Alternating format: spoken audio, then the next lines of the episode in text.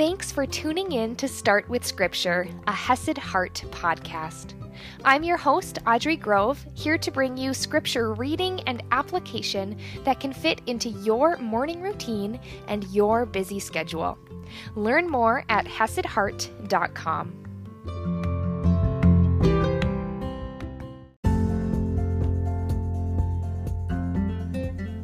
Good morning, my friends, and happy Thursday. Yesterday we saw Jesus speak the truth, a beautiful example that we can follow. And today we are going to see Jesus show authority and power, but also show connection and love. Things that he can show up with in our lives, and connection and love that we can also seek to show others. So let's dive right in today. We are in Luke chapter 4, starting in verse 31, and I am reading from the ESV. And he went down to Capernaum, a city of Galilee. Now, before this, Jesus was in Nazareth, his hometown. And now he is moving up north to Capernaum, which is right on the edge of the Sea of Galilee. And he was teaching them on the Sabbath, and they were astonished at his teaching, for his word possessed authority. And in the synagogue there was a man who had the spirit of an unclean demon. And he cried out with a loud voice, Ha! What have you to do with us, Jesus of Nazareth? Have you come to destroy us? I know who you are the Holy One of God. But Jesus rebuked him, saying, Be silent and come out of him. And when the demon had thrown him down in their midst, he came out of him, having done him no harm. And they were all amazed and said to one another, What is this word? For with authority and power he commands the unclean spirits, and they come out. And reports about him went out into every place in the surrounding region. As we have observed this awesome event, of Jesus teaching in the synagogues, casting out a demon, let's interpret this a little bit. We see that Jesus not only has authority in his teaching, it says that they were all astonished at his teaching, for his word possessed authority, but he also has authority over the forces of evil, over this demon. He has power and he has authority.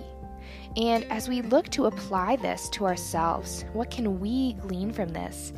Our Savior, our God, He has power and authority, and He can use that in your life as well. His word has power and authority. The word of God, the Bible, is truth, it is authoritative, it is 100% true. And He can also show up in your life where He sees fit. And continuing on, and he rose and left the synagogue and entered Simon's house. Now, a quick pause here of interpretation. Simon, we would believe to be Simon Peter, the disciple of Jesus. And I have always wondered had Jesus met Simon before? He's going into his house. What happened before this? Were they already friends? Did Simon ask him to come? We don't know. We don't have that answer, but sometimes I find it fun to think about those questions and talk to God about that. I find it gives us almost a joy looking into the scripture, thinking about new questions that we can bring to God, even if we don't expect to get an answer. But one thing we do know for sure is that this is before Jesus called Simon Peter to be his disciple. We will actually read about that in one chapter in Luke chapter 5. Jesus calls Simon to be his disciple. So this is before that point. And Jesus arose and left the synagogue and entered Simon's house. Now, Simon's mother in law was ill with a high fever, and they appealed to him on her behalf. And he stood over her and rebuked the fever and it left her, and immediately she rose and began to serve them. So Jesus uses his authority for good, using mercy and grace and love.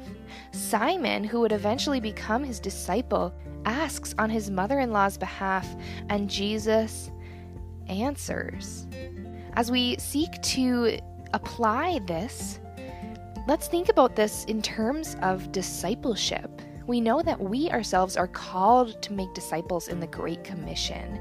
Go, therefore, and make disciples. And we see that Simon will become one of Jesus' followers. And what does Jesus do? He starts to connect, to show love, and to build that relationship right where Peter is, right where Simon is. And Jesus doesn't show up because Simon Peter is a follower. He's not yet. Jesus' love, his healing, is not based on Simon Peter's performance. And I would venture to say that Jesus' love is the same for us. He can show up in our lives. He wants to connect with us, to show us love, and that is not based on how well we perform, how well we follow Him, but that is just based on His love for us, His love for you.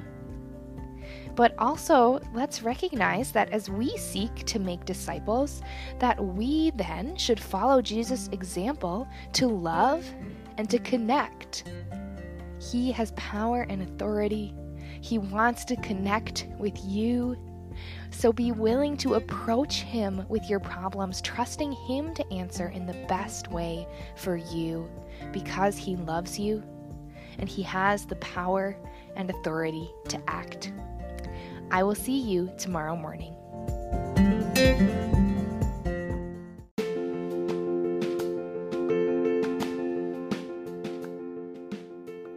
I am so proud of you for starting with Scripture.